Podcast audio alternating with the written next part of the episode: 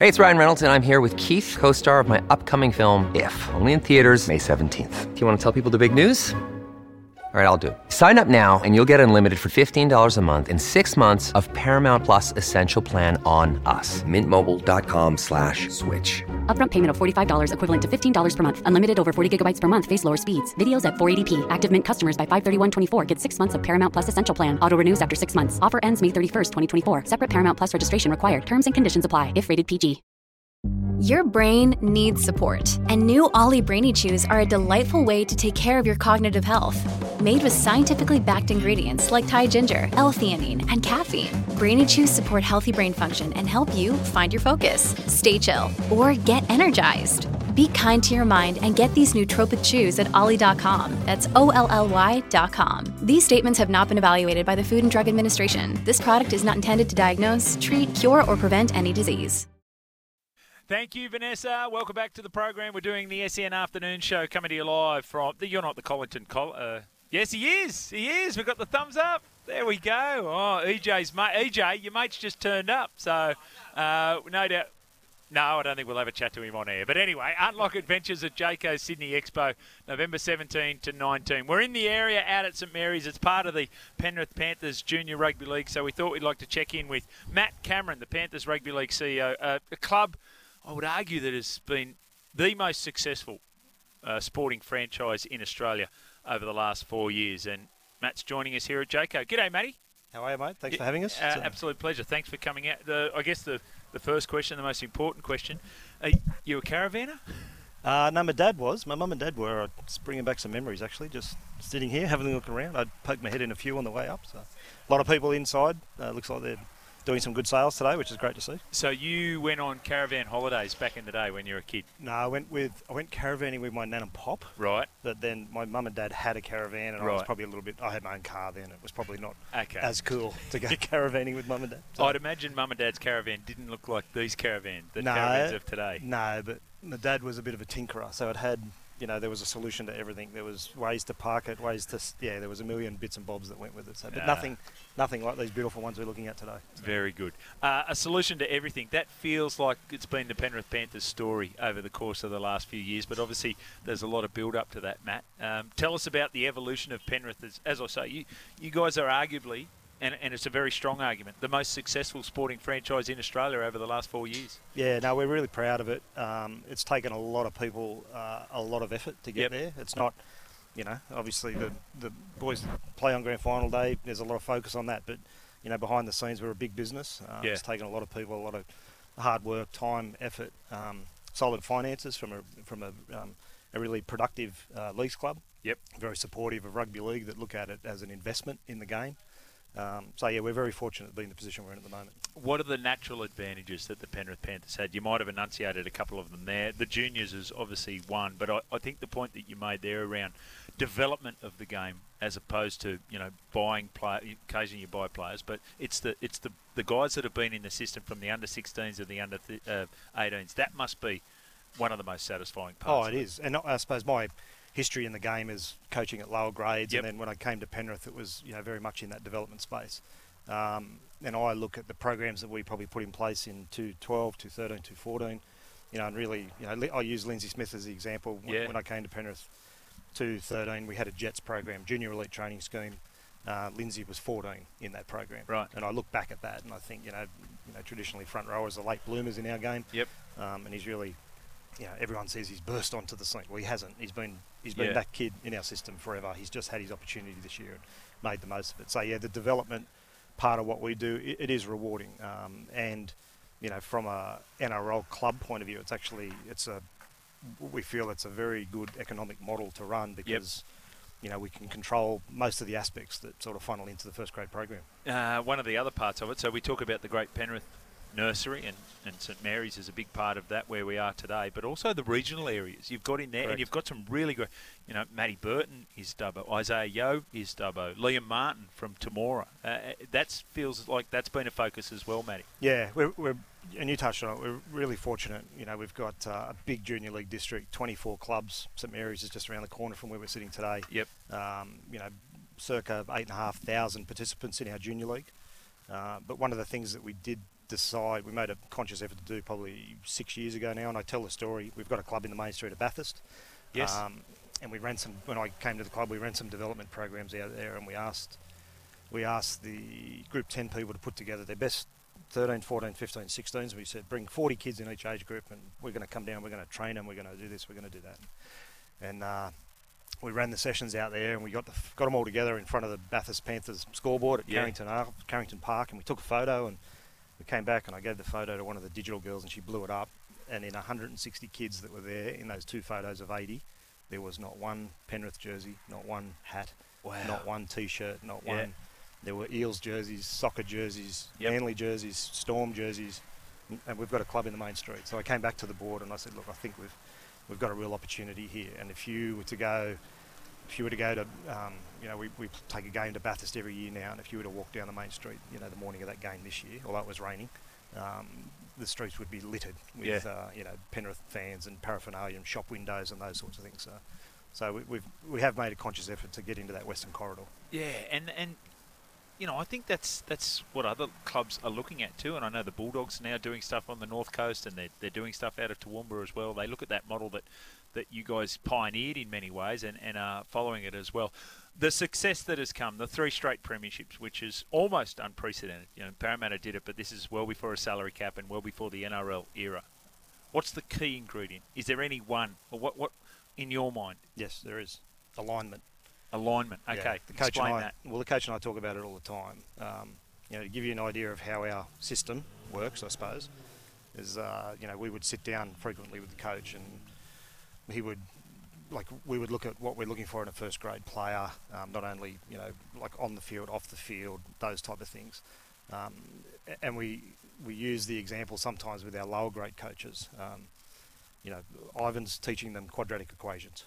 So if you're coaching the Harold Matthews, we just need you to teach their times tables. You know, Yeah, don't get don't get yeah. too carried away. Yep. Um, but in a first grader, we're looking for these ten things, then we need you to start to work on these here. Yep. So as they transition through the gra- transition through the grades, like the next coach can add the next layer, and the next coach can add the next layer, um, and that's not that's not only the football part of it. That's the cultural part of it. Yep. That's the you know the strength and conditioning part of it. All those things.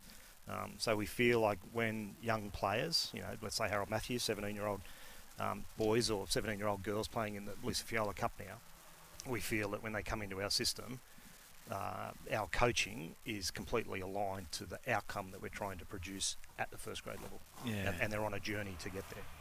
You probably are the wrong person to ask, but I'll ask it anyway. Uh, now he's won three premierships. He's made five grand finals. Ivan Cleary, you know, we talk about the upper echelon of, of coaches, and you know Bellamy and Bennett sit there, and then there's Robinson, and then people want to put Hasler. Do you think Ivan's been overlooked from that point of view? Uh, yeah, it's probably it's probably a, a fair comment to make. Uh, clearly, it's not the case now. No. Um, and I've worked, you know, in my history in rugby league, I've worked with some tremendous coaches. Um, you know, I worked for a long time for Brian Smith. Yep. Um, you know, Peter Sharp, Rod Reddy, some really influential figures in the game. Um, and he's he's yeah he's the real deal. He's he's a great guy, very balanced. Um, you know, we enjoy our wins. Uh, we've had a few of them, obviously, in the last four years, but it always makes it a bit easier. But uh, yeah, like he, he's a very measured, very calm coach. Yeah. Um, you know, I reckon in the 10, 10, 9 years that I've worked with him, you know, rarely do I see him, the, you know, the blow up Yep. type of thing. You know, he gets disappointed, he gets frustrated, like we all do. But uh, he's a great manager of men. Um, he's great with his staff, uh, the way that he interacts with the the commercial staff and the whole of the business. Yep. You know, which and you know, and that's what it is. Like it's a forty million dollar business. You can't just it's not a footy team that you can No. just run around with on the weekend. So Yeah. no, he, he's he's a great guy, and you're right. He has been overlooked for a long period of time, and I think he's uh, the last four years have really explained to people where he's at in his professional journey. Uh, we had the great privilege of having Mal Meninga as our special guest every Thursday. Had an hour with Mal, and and you know we all have our uh, opinions of Mal, and then mine at the end of that that year was that Mal's special sauce is to make people believe in themselves, to give them the belief. Um, and, and if it's not there, then he instills it in them. What's Ivan Cleary's special sauce? Um, I think he's very good, and, I, and obviously my role's changed a little bit in the business. I'm Yep. not with the program on a day-to-day basis. I, I said to someone, it's probably two years since I've been in a video session. But, Right. But I think one of his strengths is his ability to empower the people around him to help him do his job, Yep. if that makes sense. Yep. You know, we've got a great, uh, like our assistant coaches, our our strength coaches, our physio, like all those people. You know, and when you talk about a footy program, you're talking, you know, 20 full-time staff Yep. in and around a, a full-time program. Um, so I think his ability, his ability to, um, you know, clearly articulate what he's looking for, uh, and then actually empower those around him to, to help him, you know, be, be better and, and bring the team to the position that you know we want him to get to. So that'd, that'd be my thing. I, I really noticed that in his coaching. We were broadcasting out of a corporate box. Next to us were the Brisbane Broncos directors and the CEO, Dave Donaghy. Yes. At 24 8, they were up. There, there was a fair bit of up, fist pumping. And, and at one point, I leant over and said, Go and get Dave Donaghy because I want to interview the CEO of the Premiership winning team. And then it changed dramatically. what was your thoughts at 24 8? Uh, well, we were a few boxes further down. Right. Uh, we were just like where they were. There's a couple of boxes, the NRL's box, Yes. and then we were in the next one. So, uh, yeah, torture. Um, I was actually in uh, cancellation mode. I was making lists of Right, Okay, right. we've got to cancel that. We've got to ring that bloke. We're not doing that tomorrow. Oh, wow. So it was. I was in heavy. Like, okay, what are the 15 things that Yep. we've actually got to do it full time now because we had a, you know, we really didn't have a. We, we like to say we've got two plan A's. Like we don't like yes. plan B's. Yes. yes. Um, But I was very much in that mode, and then obviously, you know, um, Moses scores the first one, and Yeah. Critter scores the second one, and then our, where we were sitting was actually uh, diagonally in line with where the gap opened up where Nathan scored You the saw it. third one. Yes, that was like Yeah. it was almost like the parting of the season. Like everyone in the box just went and pointed like that. What, look what's about to happen. And then he scores. So yeah, it was it was phenomenal. It was really good. Uh, so exciting on a number of levels, obviously. Ezra Mam had his name on the Clive Churchill medal, and then he didn't. Yep. Have you ever seen anything? Oh, and, and there was a lot of support cast. You mentioned Moses Leota. I think Jack Cogger was so vital with what the, the role that he played and he came on. But that's Nathan's finest hour, and then there's plenty more hours to come. Yeah, I think uh, for those people that you know saw the press conference after the game, like one of the journos said to him, "Oh, you know, is that your best? Is that your best 20 minutes in football?" And he said, "Oh, I don't know, but the 20 minutes before that was my worst 20 minutes in football." So, um, yeah, he's an exceptional talent, and and I, I suppose too, it's a reflection of you know like when the crunch comes, the you know the big plays. the- You know, and that's hours and hours and hours and hours of repeated practice in those situations, and the team responding to being under pressure. You know Yep. that that group of players, like they're so resilient. Like they're never down, they're never out, they're Yeah. never beaten. Um, and it, yeah, like a couple of people have come to me and sort of said, um, "Oh, we knew they'd get them in the end," sort of thing. And you go, "Well, that's courageous with 17 minutes to go." But, Yeah. But yeah, they, they, yeah, you, you can't fault them. You can't fault what they do.